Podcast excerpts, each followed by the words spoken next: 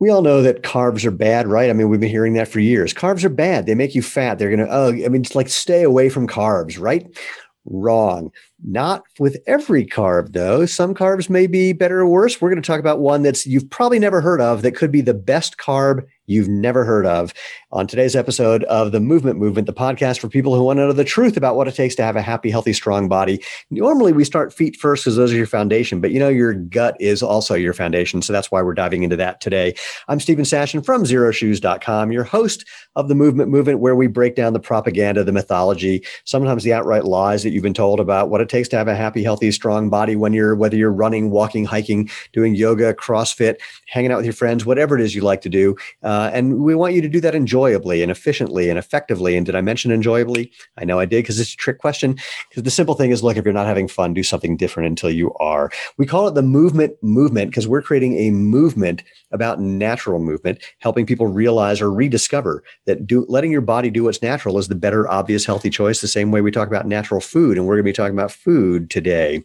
So, also, that movement part, uh, the first part of the movement, or maybe the second part, I don't know which, involves you. Nothing complicated, doesn't cost anything. Just spread the word. If you believe that letting your body do what's good for you by letting it do what's natural is better, tell people. You can come to our website, www.jointhemovementmovement.com, find all the previous episodes, all the places you can interact with the podcast, all the places you can share, YouTube and Facebook and Instagram and all those where you can give us a thumbs up or like or hit the the subscribe button on YouTube. I mean, you know how the drill. If you want to be part of the tribe, please subscribe. And of course, if you're looking for awesome, super comfortable shoes, so lightweight and comfy, you might fall asleep still wearing them because you forgot they had that you had them on, not because you passed out drunk, although that may happen too.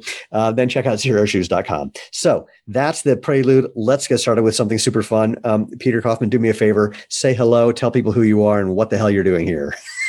hi, Steve, and, and hi to all the people in the movement. Great introduction, by the way. Yeah, I do um, what I can.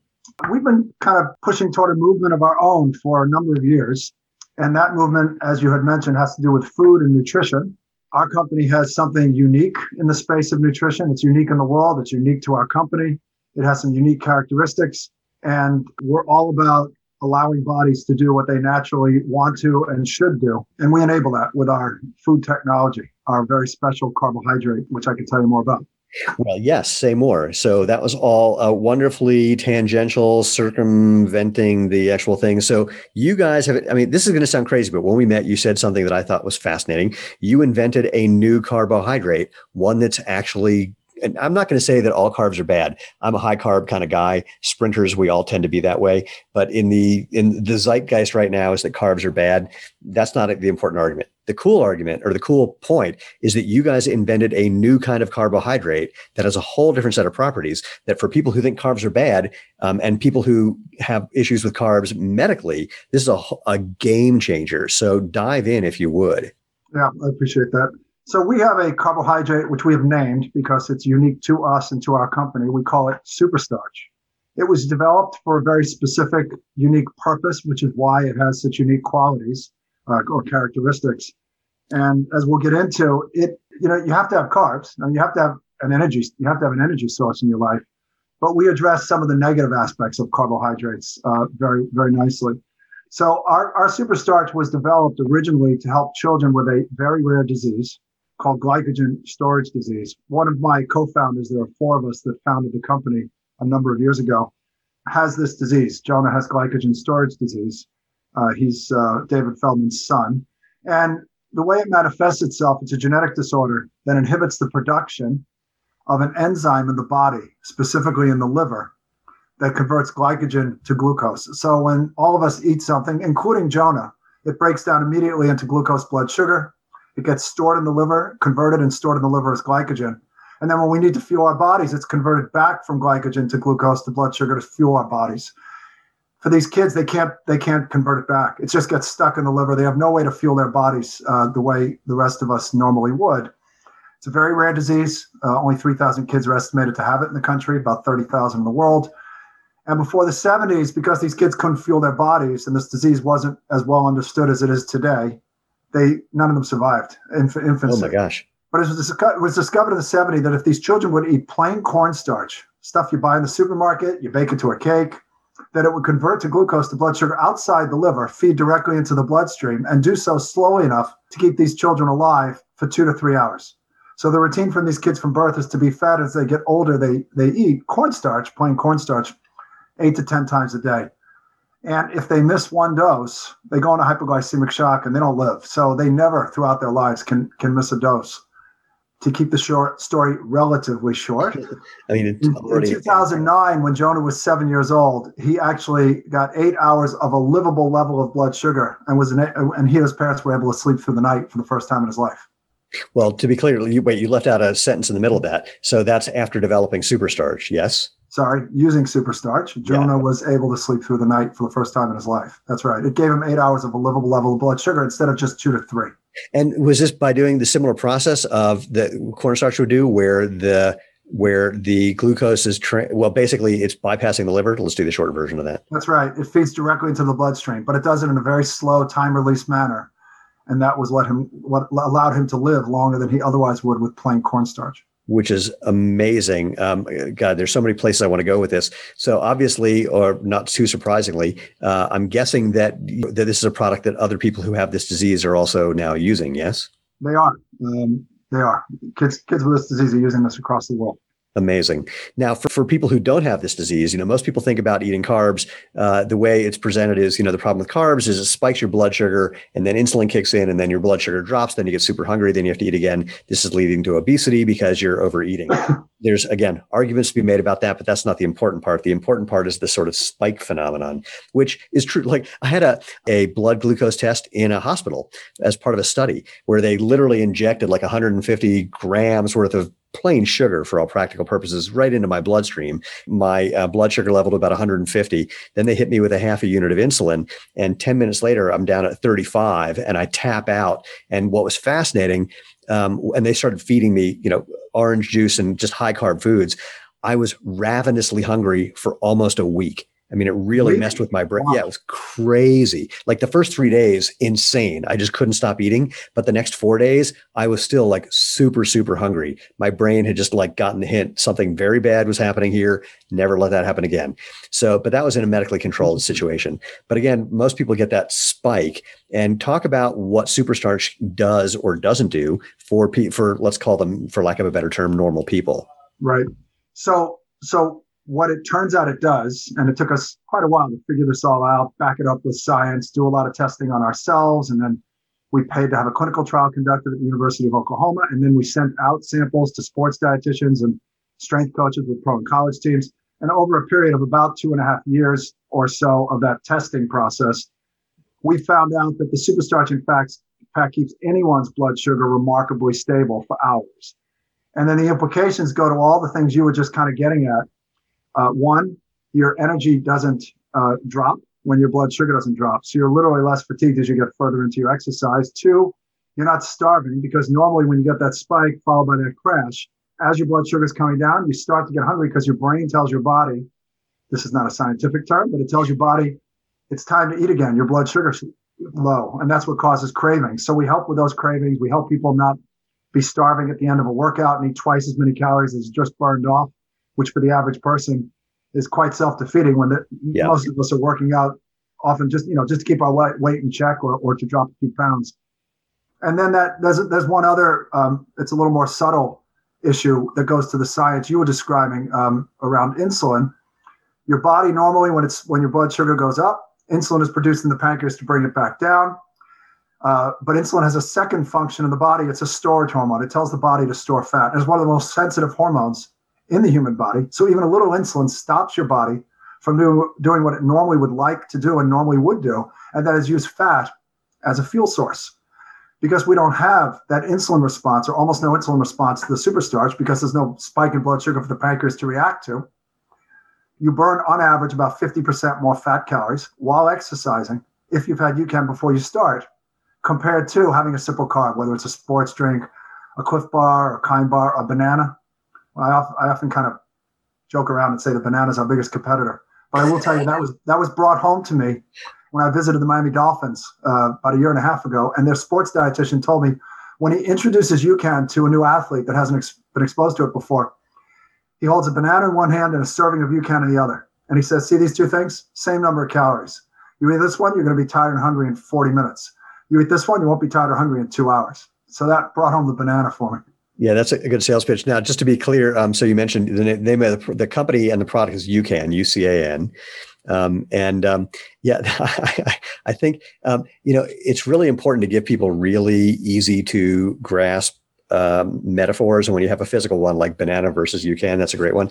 Now, um, but there's again, I have so many questions, but I want to um, get to this one.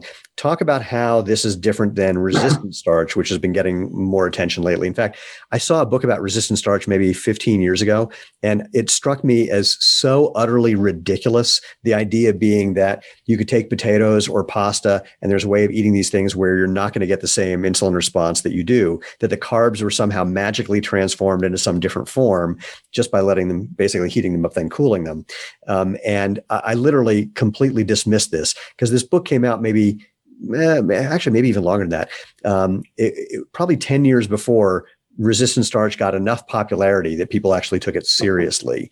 Um, so, for anyone who does know about it, I'd love for you to talk about the difference. And for anyone who doesn't, if you want to elaborate on what I just said as an intro, that would be super helpful. So, the way we're similar to a resistant starch is we resist digestion. Resistant starches don't digest, they pass through like fibers. And it does come through a cooking process applied to certain carbohydrates. The reason it took us, it took almost eight years to fully develop this. Uh, we have a patented cooking process that's applied to a specific type of non GMO corn. That's our starting ingredient. We get it from one source for GMOs it gets cooked in such a, it took, took eight years to develop this process and, and scale it for commercial purposes. Well, it turns out it is a cooking process like there is a cooking process applied to resistant starches. But the key was the subtle and most important difference is our carbohydrate had to resist digestion, break down slowly, but break down virtually completely right. to allow Jonah to get the eight hours of energy. You get no energy from resistant starches. Jonah wouldn't live 15 minutes on a resistant starch. It just passes through, and doesn't break down. So it is our very specific uh, cooking process that changes the molecule, does it completely naturally because the un, the understanding of the premise up front was don't do it unless it can be completely natural because the only intended users were kids and babies with a disease. So there's no chemicals, there's no enzymes. It's literally a cooking process that, that involves heat and moisture in a very subtle way applied to this specific type of corn that produces the superstarch, gives you the characteristic of uh, time released glucose into your system, energy over time, steady and slow, and yet, and then it breaks down, you know, virtually completely, as I said, compared to resistant starches, it doesn't break down. So I'd love for you to talk about how people are, are, using this, especially if they are exercising, doing any sort of endurance activity. Now, bef- before you do that, I have to confess and say something sort of bass backwards. So as a sprinter, um, sustained energy is not my thing, not something that happens. I'm all ATP and basically I go all out and then I'm done. In fact, I was at a track yesterday, had, you know, 20 minute warm up and then I ran for 13 seconds. That was it. I was, I was done. So um, in playing with UCAN, it's not something where I've noticed a significant difference, certainly in performance, because I'm just not uh, processing energy the same way. I'll say two things though. This stuff tastes great. So the different products you have taste amazing. My wife, who has hypoglycemic issues, is using the the granola basically as part of her breakfast and sustains her longer than anything else. Um, the energy bars you have taste awesome. Um, I have gotten into a habit lately of having oatmeal for breakfast, and I'll throw a couple of scoops of the powder into my oatmeal. Same thing. I'll have you know that for breakfast, half a cup of dried oats, and then um, a scoop or so of what uh, of UCAN. And maybe I'm hungry again. I'm doing that at around you know 7 30, 8 o'clock, and then maybe I eat again around one or so. So I definitely notice an effect just in my normal daily life, not performance life. Um, but I really want to highlight the taste part, in part because look, it's a carbohydrate. It's basically it's a form of sugar, if you will, and so the things that you make taste splendid. How many times do I have to say how good it tastes? well, we don't we don't actually put um, uh, we put either very very small amounts or no sugar in our product. No, I'm not saying so, that yeah, there's added sugar. I'm saying I mean a carbohydrate. You know, part of the taste is the sugar feeling, um, even though it's not sugar that you're using in the product. Yeah, but in fact, our superstarch doesn't have any taste. There's no sweetness. Really? Yeah, there's none at all. Oh man, that's, what, that's what I was getting at. So we're using zero calorie sweeteners like allulose and erythritol okay. and Then never- stevia, then- monk fruit extract. Got it. Then ignore the ignore the superstarch version of the taste. Yeah, Let's- we have, we have to actually this stuff we've had to we've had to work to overcome that kind of chalkiness. It has no taste per se, right. but because it's a starch, there's a chalkiness, and we've always have to over, had to overcome that with some uh, ways of producing decent taste and sweetness. Interesting. We sell the superstarch by itself, by the way. I mean, you can just toss it into yogurt or Yeah. or mix it into any smoothie and get better satiety and better energy from any smoothie you might have. And then using this the, the version you know that's just superstarch, no no added uh, flavor or sugar or, or sorry sweeteners is is fine and good. But by itself, if you have it, so so so if you take a scoop of plain superstarch with water, you're just drinking chalky water.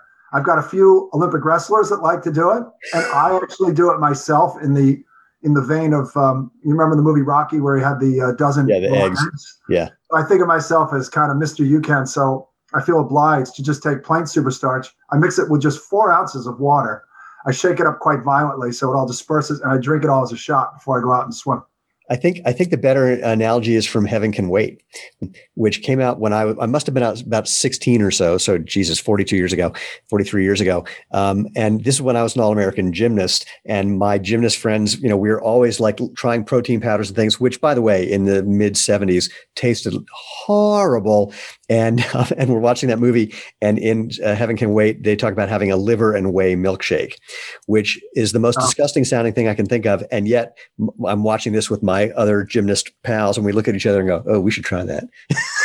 I, remember that movie. I liked it. I can't believe, you know, I just realized I'm shocked that I haven't just taken it straight because I'm totally the kind of guy who would do that. And it never occurred to me to for some silly reason. So, needless to say, tonight when I get home, I will be doing that.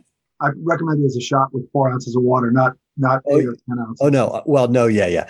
Um, I would do that, but I'm also gonna, just going to, you know, try some straight. Which, of course, I'm having flashbacks to um, to cornstarch. Which cornstarch is the secret ingredient, and this would be hysterical if superstarch could do the same thing. Cornstarch is the secret ingredient for the best oven fries you can possibly make. Want to know the secret? Yeah, please. Okay. Sure. Yeah. I'm all about the food. I'm So- thinking about fries with UCAN now, but go ahead. Yeah. Yeah, yeah. Well, so here's the recipe. I got this from America's Test Kitchen. And the gist of it is you take three tablespoons of cornstarch, mix it with three quarters of a cup of water, heat it in the microwave like in 20 second doses till it becomes kind of pudding like texture. And then you coat the potatoes in that. And then I'm abbreviating dramatically. And then you put that in the oven.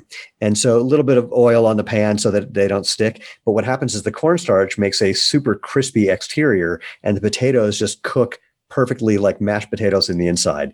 So you have to try the superstarch version of that. Okay. You won't get the superstarch effect Right. when you do that, just to let you know. Oh, it's the heat. superstarch um, it's created with a heat moisture process so too much heat and moisture applied to it Okay. breaks it back down and, and re- reduces significantly its efficacy although I and, and- but while i say that uh, i don't have it right here next to me but i have uh, in the lab if you will we may we may come out with this as a product in the next few months cookies that can be baked a cookie mix that you can bake with Brilliant. superstarch and because the moisture level is so low it's more like a shortbread it, we put it under the microscope and the superstarch survives but the way you described that, putting it in the oven for that long and mixing that much kind of equal parts water and superstarch probably wouldn't survive from an efficacy perspective. But I don't think that's the purpose in French fries. no, but Oh, but now, but now that now you'll have to try the French fries, and if you if you discover that they're amazing, it will give you a new product to work on. Yeah, it will. Yeah, fair enough. So, So you anyway. asked me how the product's being used, Yeah. and you talked about how it might not be applicable to sprinters. I will tell you that um, almost all athletes, including as an example, I don't know how sprinters train. Maybe your training is only 20 minutes a day, but uh, there's a swimmer right now. He's going to be in the Olympics named Michael Andrew, and Michael is um, a world class sprinter. He has a good chance to medal in one or more swimming events, but they'll all be 50s, may, maybe 100. Maybe he's even doing a 200 this time. He was the first swimmer in history to qualify for the finals in all four strokes in 50 yards in the World Championships. They don't have all those uh, yard. Uh, they don't have that in every stroke in the Olympics. But anyway, my point is he's a sprinter. yeah. He happens to be extremely unusual. He's on a keto diet. That's really not many not many swimmers on keto diets. Uh, well, and I don't know any sprinters who are. In fact, the first, you know, someone put me on a keto diet as an experiment, and after two weeks, I called this guy's a big deal nutritionist, and I called and I said, I set him up. I said very excitedly, "Dude, I just did something in a workout that I've never done before." He said, "Oh, what was that?" I said, "Bailed out because I couldn't get off the ground." it's like, and he said, "Oh, you maybe you just need to adapt." I went, "No, um, I literally don't know any high-ranking or you know highly competitive sprinters who are not eating carbs. I mean, it's again, ATP is what fuels getting from the starting line to the finish line, um, and you don't get that when you have no carbs. So a couple comments about Michael Andrew. So one, he's still swimming It's you know, fascinating. a number of hours a day, despite the fact that his events are sprints. So you Right. need you, get is extremely helpful for training when you're training for hours, even Well, if you don't need to run 13 seconds. No, I mean, like running um, track sprinters. Our training is, you know, it's a fraction of that with tons and tons of rest in between. Because basically, you just do an, a, a quick exertion and then you rest to get let your ATP restore, and then you just repeat. But you can't you can't put the same kind of effort in on the track that you could swimming simply because it's just too much pounding. It's just too much force. And I mean, it, my favorite thing is I can train as hard as I want, and maybe I'll be a little sore the next day.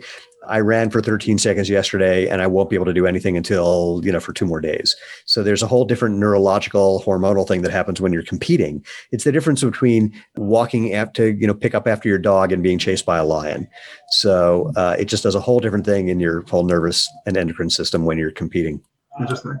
But anyway, But then the other thing I wanted to point out, which is really points out how different our superstarch, our carb, carbohydrate is, Hmm. is that Michael Andrew is using this with his keto diet. And he stays in ketosis. that's because, because the insulin response again is so low the insulin response to our carbohydrate to our superstarch is actually lower than the insulin response to most proteins and many people sure sometimes you come out of ketosis when you have certain proteins but you don't always and so Right. most people stay in ketosis when they use our uh, superstarch That is very and it takes care of the en- energy deficits that you experience when you're on a keto diet right. so you're absolutely right. You have to have carbs for exercise, but we are a mechanism for you to, in fact, have carbs and, and if you'd like, still be on a low carb diet. that is totally. So we're kind of the carb for low carb diets, even though we're a carb. In fact, yeah, yeah. our science, our head science advisor since the beginning of the company, well before we had products, is Dr. Jeff Volek. He's out of Ohio State University. He's one of the top keto researchers on the planet, but he's our head science advisor. He's been the head of the Atkins Science Advisory Board for over 20 years, but yet he's our head of science, even though we're a carb. And that's because he felt we had significant implications for diabetes. And that's why he uh, actually Oh. joined us. So most of the people who are using this, um, obviously the handful of people who have actual issues, the athletes who are seeing the benefits from it, you know, what's happening with with adoption beyond that? I mean, how the the most obnoxious way I can ask this question is how has this not become unbelievably popular given everything we've just talked about? So, two different questions. First, I'm going to go back to the one you asked and you just uh, added to, which is how is this being used? Okay. Okay, so I'll give you a rundown of how it's used or how it can be used, and then I'll tell you why it's still the uh, still we're still under the radar. Yeah. Um, so we've got 21 NFL teams, 39 pro teams in hockey and football and ba- uh, uh, uh, and basketball buying the product from us. Over 400 college teams at 65 to 70 schools. They're all buying it. We're not giving it away like Gatorade and Muscle Milk and other companies. And they're buying it because it works. So they're using it with you know elite athletes. And those athletes, the benefits they're getting are one, they just aren't as fatigued as they get further into their exercise. A conversation I have when I when I meet a new NFL strength coach is imagine, coach, if the last 20 to 30 minutes of every workout, every practice and, and weight room workout over an entire season was significantly higher quality with your athletes. Think about the level of fitness improvement you could achieve over a season. So that's that's one. That's the most obvious benefit. You have this beforehand, ideally 30 to 60 minutes before, but because it's slowly absorbed and then you get a better second half of your workout, certainly a significantly better uh, last part of the workout. Second, important to most athletes at some point, but not all athletes all the time. Hockey players are often trying to put weight on. Is this issue of you're just not starving at the end of the workout? We're having a lot of traction right now. We've done a deep dive in wrestling over the past four months. We've already, just in that four months, we have six members of the Olympic wrestling team that'll be wrestling on UCAN when they go to Tokyo. We've got all kinds of top uh, wrestling uh, schools now and and um, clubs that are starting to use UCAN. Weight classification sports, it, that, that whole that whole issue of not being starving at the end helping you fill the deficit, the energy deficit when you're weight cutting in wrestling. All just really uh, important uh, applications and uses for UCAN. And then we've also had the third thing besides the um, uh, satiety and, and the better energy in the workout is we've seen strength coaches and sports dietitians, again, pro college teams specifically use UCAN to change their athlete's body composition. Think of um, think of a high school football player that joins a college team. First thing they want to do is put on 30, 40 pounds of mass. Right. If you're burning on average 50% more fat calories in the weight room while you're putting on that mass, you end up with a better distribution of, of muscle and, and uh, fat at the, end of, at the end of that time period when you put on that weight, that mass. So, so those are those are uses for for athletes. Uh, and the last thing to mention, very important for runners, perhaps the number one reason runners start using our product before they learn often about these other benefits is we generally don't cause gastric distress. We're really easy on the stomach. The scientific reason for that is our molecule is so large. It's about 4,000 times larger than a sugar or glucose molecule. Large molecules leave the stomach quickly. Small molecules sit in the stomach.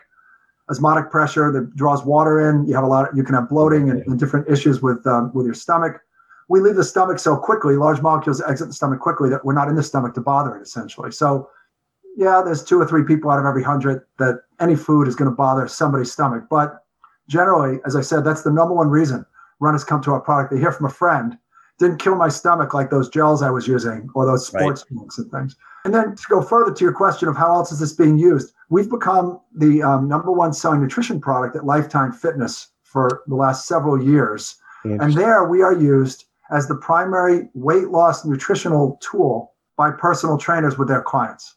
They tell them UCAN before they come to see them. You'll be less hungry at the end. You'll have a better workout second half. But they tell them to use it in their daily diet at least once a day to replace the least healthy carbs in their diets. Can you say more about how they're how they're doing that or what that application is? Because obviously, well, there's going to be people listening to this who the idea of changing their body composition and dropping weight is going to be uh, something they're very interested in. So if you're trying to to draw to to change your body, it doesn't always involve a lot of weight loss. It usually involves right. some weight loss. But so the first, the simplest thing if you want to drop some pounds is you replace some carb in your daily diet with with UCAN. If you're having um, cereal, bagels, oatmeal for breakfast, consider a healthy UCAN shake as your breakfast. Turn it into a shake. You want to have a couple of eggs with it. They don't spike your blood sugar and your insulin. All power to you. 1030, at work. You shouldn't feel like you need a snack. You should feel good energy both to your muscles and your brain. By the way, if you're not if you're not on a keto diet, if you're not in ketosis, the only th- thing that feeds your brain is glucose. Mm-hmm. We've had emails from a couple of parents, a few parents, who've told us their kids do better in school with attention deficit issues when they have UCAN for breakfast because you're getting steady energy to the brain instead of a spike and crash from your breakfast. An hour and a half later, you're sitting in math class. So you feel that steady energy through lunch. At 3:07 in the afternoon, the peak of hunger and fatigue at work, Instead of reaching for a protein bar, a Clif bar, a Kind bar, have a stable blood sugar UCAN bar. You'll feel good the next couple hours. Or at night, if you're a nighttime snacker, I, I was actually myself out of control about seven years ago. Took my own advice. I turned the UCAN powder. This may have been even more than seven years. I don't think we had bars yet. So I turned that into a dessert shake and would have it an hour, about eight o'clock, about an hour after my dinner every night. And I cut out a lot of calories because I was when I say I was out of control, I was like 600 to 1,000 calories at night. I worked till this is a problem I have, but I'm not a good sleep guy. So I worked till one in the morning, five hour window to eat junk while I was working. My daughter made brownies. They'd be half gone by the morning. The class didn't get them. I, mean, I was really bad. So I didn't eat anything else. I didn't feel I needed to. For, for four months, lost 28 pounds. Wow. So wait, so what was your dessert shake? How'd you make that? Well, at that time, I took, um, well, we still have a version of it. It was just an older version. Our chocolate protein powder, which has some super starch in it for better satiety, blood sugar control. I would I would throw in um, uh, unsweetened almond milk, some spinach, um, either some nut butter or or some uh, peanut butter powder, and blend that all up with ice, and turn it into a good 20 ounce shake. And I I didn't have any issues not eating the rest of the night. I, I haven't done the UCAN version of that, but um, but that's one of my that's actually one of my favorite evening snacks. Is like the protein powder version of that without the UCAN part. I'll have to try the UCAN version. Just yeah, just throwing some just makes all everything last longer. You know, this is going to sound totally ridiculous. I have no problem putting spinach in a shake if I'm having it in the morning. For some reason, when I'm doing it at night, my brain just doesn't want to do it.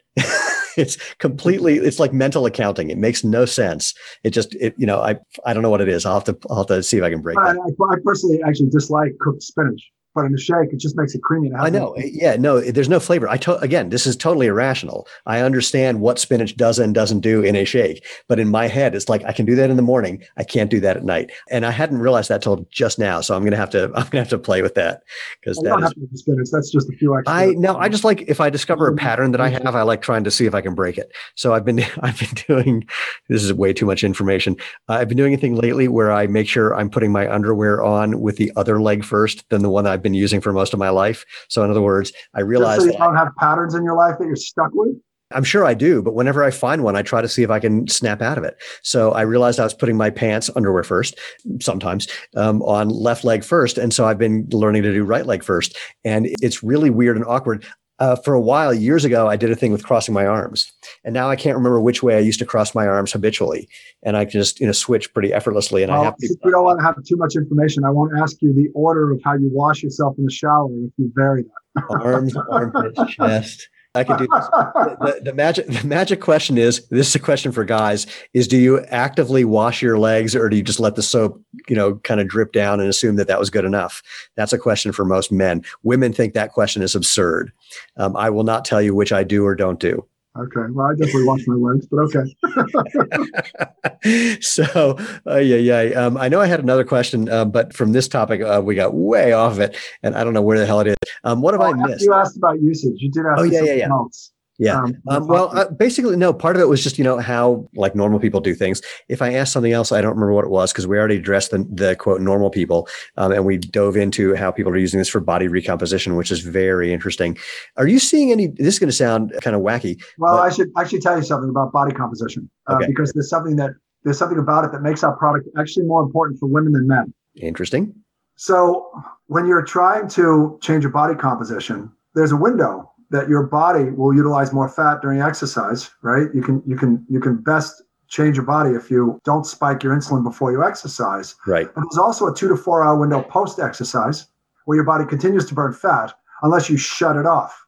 And you could do that by having a bunch of carbs right after you, you know. So so when the lifetime fitness trainers are help, helping their clients change their bodies, they say don't go out, go down to the cafe and have a double banana smoothie with 60 grams of sugar right after your workout because if you don't, but you can have you can if you'd like, your body will continue to burn fat for a number of hours. That's Now, interesting. women are far more insulin sensitive than men. By the way, I should I should have said this way up front. I'm not a scientist nor a nutritionist. I just repeat what all the experts that we work with tell me. Right. So this was from Dr. Kathy Yeckel. She's a metabolism researcher at Yale that works with us. Uh, she's an advisor to us, and she explained that women are more insulin sensitive.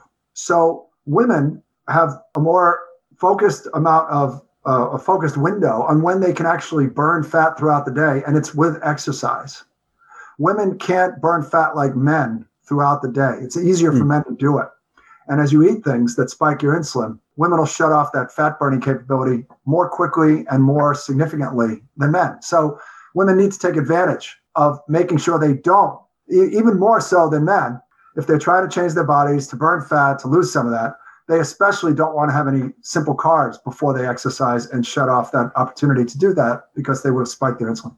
and then afterwards afterwards keeping the fat burning going by not having carbs which is interesting because the typical advice which has been disproven but i'll say it this way to begin is that what you're supposed to do after a hard workout especially resistance training is high carbohydrate high protein the carb to spike your insulin and bring the protein into the cells brad schoenfeld and a number of others have demonstrated that that's not necessary that there is no optimal protein window after working out as We long talk, as we talk about the fact that the insulin response from protein alone is enough to drive protein synthesis and drive those nutrients to the muscle. And especially if you're trying to change your body and you're trying to develop more muscle and less fat, you don't have to have that spike post workout. Right. Yeah, it's um, it's amazing how some of these things, uh, these ideas, continue despite the screamingly obvious research. That oh, I know what the question was that I forgot. Uh, despite the screamingly obvious research saying, yeah, that's all mythology, and here's reality. And the mythology is there's this anabolic window after you work out where you need to have a lot, lot of carbs and a lot of protein. Otherwise, you know, you're wasting everything. And the research shows that that's completely not true. And that was the question, which is, so what do you think it's going to take? To get from out get out from being under yeah that'll work from being under the radar and having more people really get what you're doing and and be integrating this into their lives yeah our biggest challenge uh, and by the way, I didn't mean you don't need the spike post workout. I meant you don't need the additional carbs to get an additional spike because you right. can get it from the protein. Right. Um, yeah. So our biggest challenge as a company, because we do have enormous implications for virtually anyone to improve their metabolic health and thereby improve their overall health, improve their fitness, help with weight loss, help with diabetes. We don't spike insulin, so we're not working the pancreas, so we don't contribute to the issue that causes type 2 diabetes. And we help with hunger, which helps you correct ultimately. If you're working on that, type 2 diabetes, most of it is reversible. We have all these opportunities. So, of course, one, one uh, point, it's not the main one, is that we can't focus on everything. We're still a relatively small company. Right. We got to focus. So, right now, we've been focused on fitness and performance. And we'll get to those other things, uh, weight loss and diabetes, uh, at the right time or through through uh, uh, significant partnerships. But our biggest problem is that our superstarch is so counterintuitive a carb that doesn't act like a carb, a carb that allows you to stay in ketosis. Yeah. It makes no sense to anybody. And and it's actually not very believable until yeah. you try it or until you read the science. We have a bunch of uh, clinical trials that have been conducted. We haven't paid for some of them, so it's very authentic. Uh, all at universities, no private institutions that conducted these trials. So we have we have a lot of data, uh, scientific data. So every sale we've had over the last 10 years has been an influenced sale. Right. Virtually every sale. Right. It's either a trainer, a nutritionist, a coach. It could be a friend telling a friend, plenty of word of mouth, but the story always has to be told to at least some extent. And, and in fact, it's so true that we had to pull ourselves off of uh, shelves at 340 Sprout stores. So we were we were in Sprouts, and we we just could not differentiate on the front of a package uh. how different and important the product was and useful to people. We had to set up so many demo tables in these stores across the country just to move the product. We pulled out of that. We only sell direct now to Lifetime Fitness, directly to about 300 uh, or 350 running, bike, and triathlon stores, where it's a very consultative sales environment. People can people ask questions. So right. as long as we make sure the uh, the salespeople and the store owners are familiar with our products, they have the opportunity to tell people about them. And then we sell directly to the pro and college teams. Other than that, we're direct to consumer now. We can tell our story online, get somebody to watch a video, listen to an, uh, uh, uh, an influencer talk about the products through a quote or a video or something. So, and, and then, and then we also haven't paid all the athletes and teams to use their names. Right. Uh, I told you we have 21 NFL teams buying this product. There's a team out there that's played in several Super Bowls over the last 11 years. They played them all on UCAN, and they used UCAN before it was even a product. I delivered to that team white powdered plastic bags, and yes, believe it or not, they used it. I had a credible, credible referral into that uh, dietitian. But we have all kinds of top athletes, winners of CrossFit Games. We've had teams using UCAN win every college and professional basketball, hockey, and football championship, but we're still under the radar. Yeah. By the way, we didn't even have a head of marketing until two years ago, but now we do. And he's figuring out how to make sure the messages that are usually kind of one to one or one to a few. Well, you know, t- I'm going to say two things. The first is look, if I think it's a good thing when the experience sells the product more than anything else, because then you know you've got real legs. You know there's a there there. I mean, you already knew this, but but that's the kind of thing that makes something spread. I mean, look, we have the same thing happening here. This is People your story. Say again this has been your story, right? It's yeah, I was going to say it's the same thing. People put on a pair of Xero Shoes, they go, "Oh my god," and then they tell their friends. And thanks, you know, to other things like being on Shark Tank, people are aware of who we are. But the biggest thing is people are going, "Oh my god, you got to wear these," and that it's the majority of our business. Uh, and so that's the good news. I think the the second thing I'll say is you know, I probably could have done a better job in the intro to this conversation about how to interrupt people and get them to think of just to go, wait, what? And just to get their mind open just enough to get to the next sentence that you can lead them into the story. So I did something with uh, our product. I have a, a video. It's at xeroshoes.com slash comfy. And the opening line is, do your feet feel better at the end of the day than they did at the beginning of the day? And it makes people ask. And then i just go on about why regular shoes cause problems and you know what the solution is. I don't mention Xero Shoes. It's a 10 minute 4 second video. I don't think i mentioned Xero Shoes till like the 8 minute and 30 second mark because i'm just telling the story. And that video does something that most marketers think is impossible. It walks people who are from being in a position where they're not even thinking about shoes, let alone thinking about buying shoes or looking at shoes to buy, it, it stops them in their tracks and walks them through an entire story that makes them over and over and over go, oh my God, that makes sense. And has some, you know, good chuckles in it as well. So it's entertaining. And then at the end, people go, they, they do one of two things. They either tell me I have my head completely up my butt, and then I just come mm-hmm. back and show them all the research to back up everything I've said, to which they never respond. Um, or they go, oh my God, I go, got to go buy these. And most people think that you need to, you know, get them interested in the story, then hit them with more content and they need to see something seven times. And it's like, no, no, no. People are smart if you can make them go, oh man, that totally makes sense.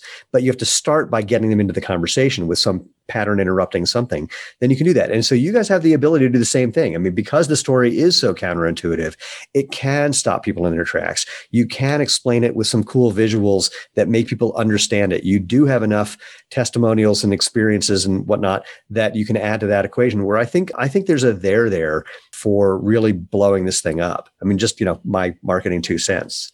Yeah, well, I mean, there's a reason all those coaches and dietitians are, yeah. using our product with their athletes and lifetimes using it as a primary weight loss tool. It's not because we've been a good marketing company historically. Right. I mean, the irony, this is going to sound somewhat upside down, is that having pro athletes use something can be good, but it's often less good than normal people who've had incredible results because well, people have those tens of thousands of people at lifetime. So I think it's our best exactly, example. Exactly. And and um, I mean, I hope it happens for you because you know, look, the reason we're having this conversation, and this is a little tangential for the podcast because I don't talk about nutrition very often, is because there's so few people who actually are doing anything different, although it doesn't have to be different, anything real that I, I, get approached all the time. It's like, hey, can we talk about my whatever the hell it is? And I go, no because I know that it's science. There's no there there for what you said. We have a lot of testimonials. Yeah, I get it, but there's nothing behind what you're saying other than placebo effects. With this conversation, a whole different game. I mean, I find this fascinating, and I think, I mean, I'm having a flashback to when we first talked, and you said, yeah, we have this superstarch that you know it gets digested really slowly, and it's not like resistant starch. I said, do you have this weird like heating and cooling process that you go through? Because immediately it occurred to me the only thing you could have done is somehow made a very long chain carbohydrate. That's the only thing that would do that. And You're of course, pretty uh, smart and diverse thinker, Steve. I remember being surprised myself familiar with that concept. Uh, well, you know, I've been around, and I'm, uh, yeah, I, I, but, but more importantly, um, you know, ditto. Meeting someone equally uh, as as who, who's taken a dive into some things and looked for answers where people didn't even know there were questions. You know, that's what I always find fascinating about our conversations and why I wanted to have this with people. So here we are. Plus, it was out of necessity, and and you're right though. Um, there are very few food, nutrition companies that are anything but off the shelf ingredients. Right. in fact, there's a lot of companies that call themselves food technology, but when not even close. Oh my God! I had a friend way back when. We haven't talked in years because we just travel in different paths. He was he was a consultant for companies who wanted to create nutritional supplement companies, and it was all like, how do we mix and match the things that exist so you can claim that what you have is somehow different than what what else is on the shelf, and it's all the same stuff. It's just you know variations of a theme of a theme. Yeah, right? It came out of necessity for us, obviously. Yeah. And everything for us was accidental discoveries, except for just helping Jonah. So it, has been it's been quite amazing, actually. No, it's fascinating. I mean, in fact, it was the one question that was popping into my head, and we can just dive into this for a little bit. Is to go from hey, here's these kids who are in this horribly compromised situation, and they have to eat cornstarch, to thinking, huh, I wonder if there's a better way that we can do something similar, but that would be even better that isn't like eating cornstarch. I mean, that just that one little twist of thinking, how the hell did that happen? Because that's craziness. That's a story in and of itself. So I will tell you that originally we were a biotech startup. We were hoping to cure Jonah's disease. Oh, interesting. We abandoned that fairly early on and then instead focused on, you know, better helping manage the disease. So Jonah's parents had started years ago when he was, you know, one year old. He's now 17. They had started a not-for-profit organization to fund anyone in the world that was interested in working on curing Jonah's disease. And it, it happens that it's an interesting disease to try to cure. Yeah. It's been resolved in the mouse and the dog models, and and now there's even human trials. So not not ours, unfortunately, but you know, but but quite fortunately, someone. So they had a foundation, they raised millions of dollars. They approached a biotech, a very, very successful biotech entrepreneur in Connecticut, which is where we're all based, and said, Will you help me cure this disease? Will your company help me cure it? It wasn't the right solution for their company. They weren't going to work in the spaces of gene therapy replacement. That's not what their company did. Mm. He became an advisor to their nonprofit. uh, I was acquainted with him through my synagogue, actually, and and uh, we were in Fiddler on the Roof together, and we got talking. And he, I was I was a I was a tech startup guy at the time. I had my own tech company, and I got really interested in the family. And this was my first personally my first opportunity to be involved in something that was going to help individuals, not I'll use the word just, even though I enjoyed it for many years, not just help companies be more efficient in their businesses. Right. That's right. what I was focused on in my tech companies. So I just fell into this thing that way, and and um, we did all kinds of research. We talked to researchers at the World Health Organization. We every kind of carb you can think of was looked at. All kinds of cooking processes took years to uh, figure out, as I mentioned, this cooking process. So there's a whole lot. You know, there's more of the story, but um, yeah. it was all just kind of one step after the next step. You know, you just kind of take one and then you say, oh, there's a question that comes up. You have to answer that question. And I guess if you thought back, if, if I was to think back over the now since 2006 it was probably you know hundreds or thousands of questions that just had to get answered one to the next to the next to the next and just things we wondered about what what i love about this is um, the kind of experimenting and research and and iterating that it takes to go from just getting the idea that it's possible to, to creating a stable product um, that is so not the way my brain works i don't have that kind of patience that kind of you know uh, meticulousness so anyone who's done that i just adore because I know I couldn't. So I just love that um, that you guys were able to. It's, I certainly didn't know I could. I'd never invented a product before. Now I'm the guy responsible for product development in the company. well, inventing products that I've done, but what it takes to you know to do the kind of molecular transformation that you're talking about, that's a whole different kind of bench science. That's you know that's amazing to me. Um, the developing products, that's my favorite thing. But if it, I can't, my favorite thing is when I have an idea for a product and then someone else comes up with it because then I go, oh, thank God, I can just buy it now. I don't have to start a company. well, that's not the way I think. When I somebody comes up with an idea that I thought of, well, no, but see, the thing is, good for them, good for them but well, but the thing is that I, have had so many. There was a time where, because every time I had some new idea for some new product, you know, we created a new corporate entity for it. There was a time where we were managing like nine companies, and uh, Lena just thought that was getting a little a little much. So the fact that we've only focused on Xero Shoes for 11 and a half years makes her very happy. But um, I'm thinking but, back to 1999 right now, when uh, a partner of mine in the tech world and I, we developed an idea uh, called GiveCash.com. What is it? givecash.com. Okay. And we even talked to, um, uh, it was a mechanism for people to give money to their college students or to their friends. Right. And then we worked on it that summer. And but in November, right before Christmas season, shopping season, PayPal came out. And so we well, abandoned our work because it had a lot of similarities. Yeah, which and and and, uh, and I wasn't happy about and, that. I, have been around long enough to know that you know PayPal evolved out of X.com, so that's a you know that's a whole other thing. But yeah, no, we all have stories of the one that got away or the one that didn't. Oh, sure. I could show you the drawings that I made in 1991 for 3D printing. It occurred to me one wow. day for I don't know how it occurred to me that if you could took you know take the wow. right composite and just take a take, take take two lasers and direct them properly, you could take something that was just you know basically um, uh, any sort of soft material and make it hard. It's like so I just mapped that out. I ha- I'm not an engineer. I just popped into my head one day. Or around that same time, I did have one of the first personal digital assistants, and I started thinking how you could expand that by putting in all these other features that took 15 years so they showed up in smartphones. So I didn't have the skill set to take to turn those into anything. I'm thrilled that I could buy one of these things now and not have to deal with it. You know, yes, there's all these thoughts of the billions of dollars and blah blah blah, but uh, whatever. That's a whole other story. Um, so, is there anything else happening for UCAN that we want to tell people about before we can just tell them how they can experience this for themselves and see what kind of results they have? You know, you touched on all of it, or, or in our awesome. conversation we did. There's a lot of ways to think of trialing it and using it, and we're always available to answer questions. So then let the best people- way to try it for exercise, the way a lot of our pro athletes try it for exercise for the first time, is they'll use it for a few workouts, often like a week, and then not use it the following week. Do whatever it was you did previously. You don't miss it, you don't need it. And the two obvious effects, you're not as tired and you're not as hungry at the end of your workout.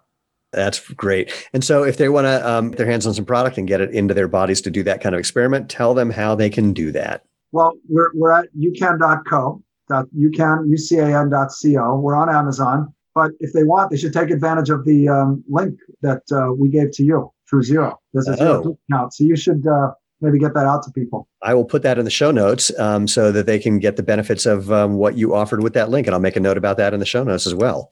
So um, that sounds totally, and wherever else we post this, I'll put it there too.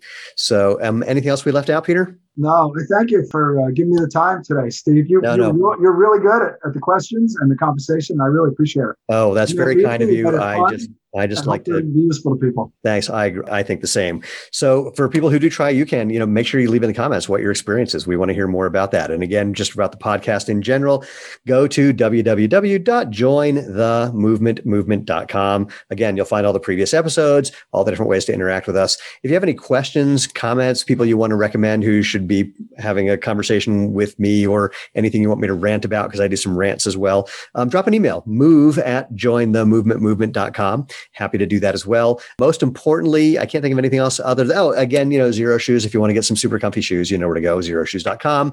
But most importantly, go out, have fun, and live life feet first.